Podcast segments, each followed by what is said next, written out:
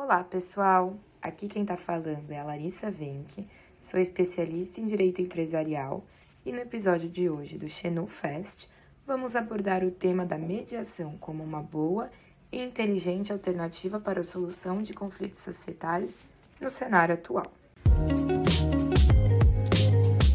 Em um primeiro momento, destacaremos quais foram os principais e mais recorrentes conflitos societários dos últimos tempos. Após, introduziremos o conceito de mediação e as suas principais características, para que então possamos trazer as razões de aplicação da mediação na resolução dos conflitos societários. Bom, todos sabemos que a constituição de uma empresa surge da vontade de ao menos duas pessoas em empreender e gerar lucro.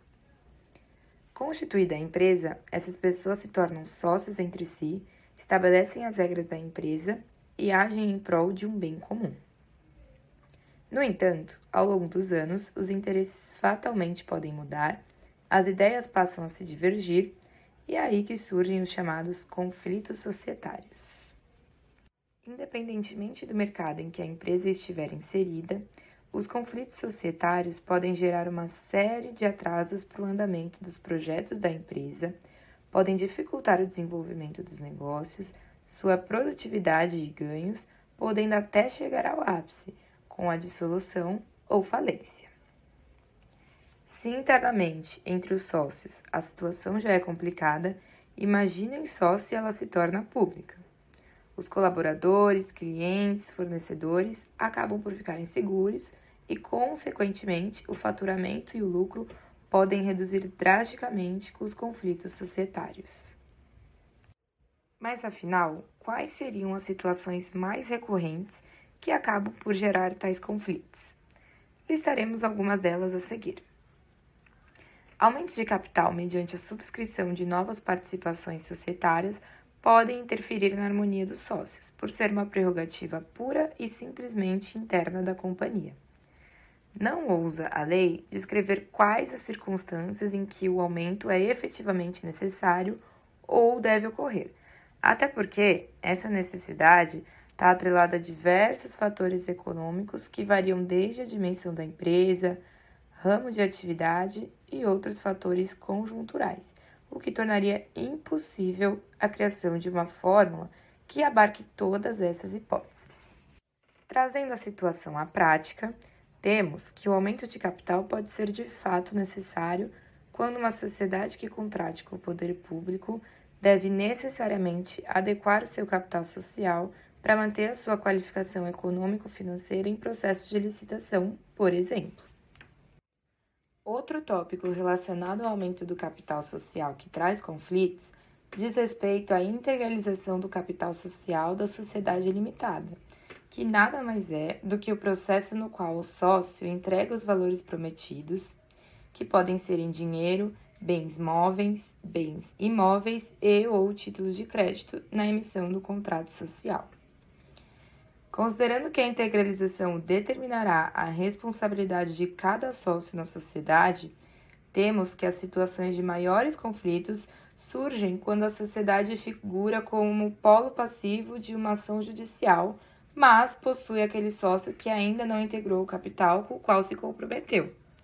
Ou seja, ele não terá direito à limitação da responsabilidade de acordo com sua participação.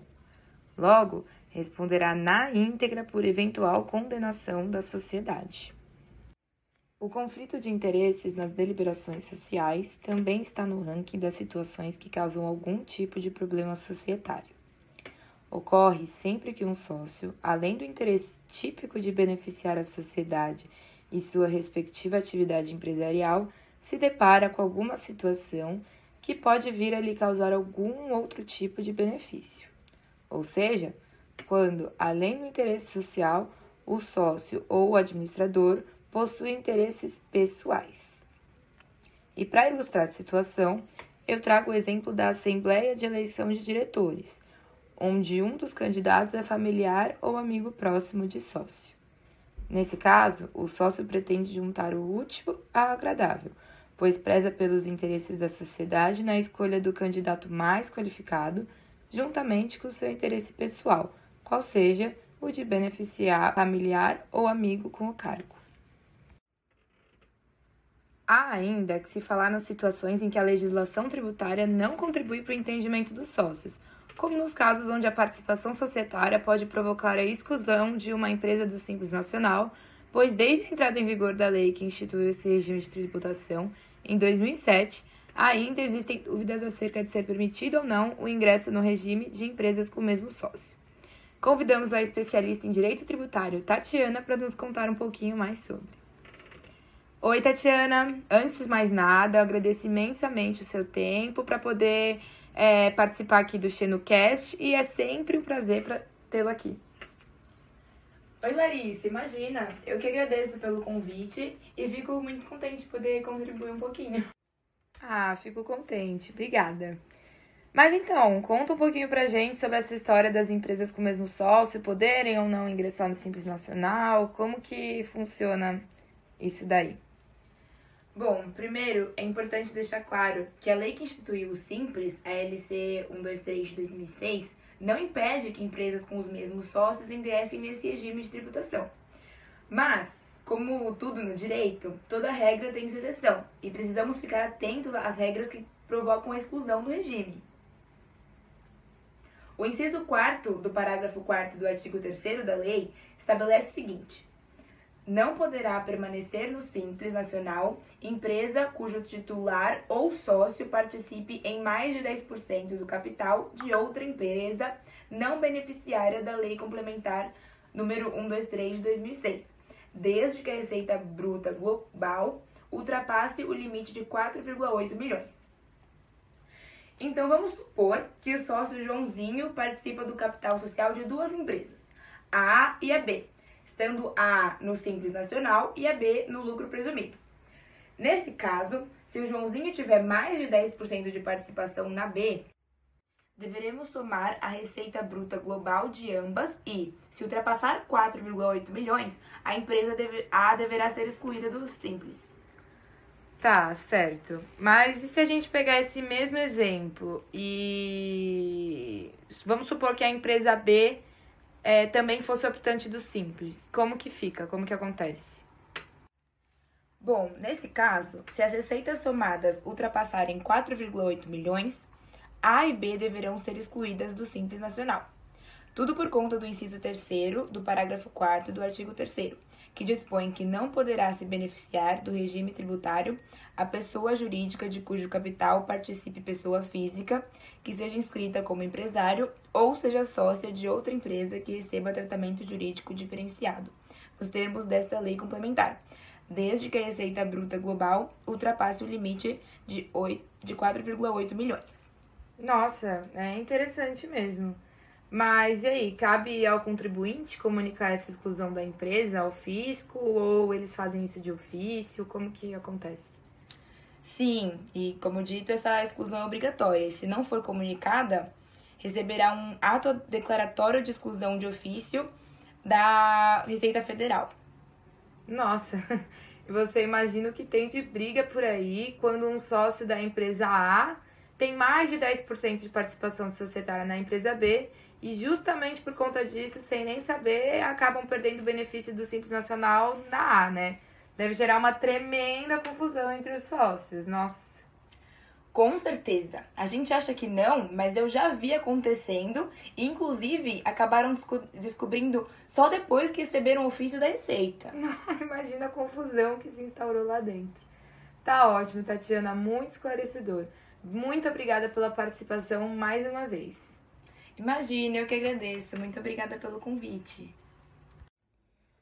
Bom, ouvinte, retomando, além desses exemplos, podemos citar o cometimento de atos ilegais por algum sócio, a quebra de lealdade e probidade, a tomada de decisões estratégicas divergentes, o descumprimento dos deveres previstos no contrato social, a confusão patrimonial e dentre uma infinidade de situações que podem causar certo desconforto societário e prejudicar o futuro da sociedade. Antes de explicarmos a razão pela qual a mediação vem se tornando uma solução eficaz para a solução desses conflitos, vale trazer à pauta um pouco de teoria sobre esse procedimento. Bom, a mediação consiste em um método distinto de resolução de conflitos, sem que seja necessária a intervenção da Justiça. Prevê a participação de uma terceira figura, o mediador, neutro e imparcial, que auxilia as partes no diálogo rumo ao acordo, focando sempre em seus reais interesses. Diferentemente do que ocorre no judiciário com o juiz, o mediador não dá conselhos nem toma decisões. A mediação busca aproximar as partes, não bastando apenas a redação de um acordo. Notem que a intenção é restabelecer o relacionamento entre as pessoas em conflito e, caso contrário, o processo de mediação não terá sido completo. A mediação surgiu como uma política pública com a Resolução 125 de 2010 do CNJ e logo após foi prevista no novo Código de Processo Civil, que tornou obrigatória a convocação das partes na esfera judicial para mediação ou conciliação prévia. Foi enraizada como cultura com a vigência da Lei da Mediação número 13140 de 2015 e então passou a ganhar força no Brasil e hoje já é utilizada pelas empresas e pessoas físicas como forma de resolver conflitos. Mas afinal, por que a mediação pode ser a solução dos problemas societários? Anteriormente, citamos alguns exemplos de situações que geram algum tipo de tensão na relação entre os sócios. Contudo, sem mencionar como são tratadas quando levadas ao judiciário. E pasmem, o conflito pode tomar proporções ainda maiores. Pois bem, saibam que é bastante comum encontrarmos cláusulas no contratos sociais que regulamentam a retirada ou sucessão dos sócios, redigidas de forma bem simples e padrões, dando quase a entender que a situação jamais vai acontecer.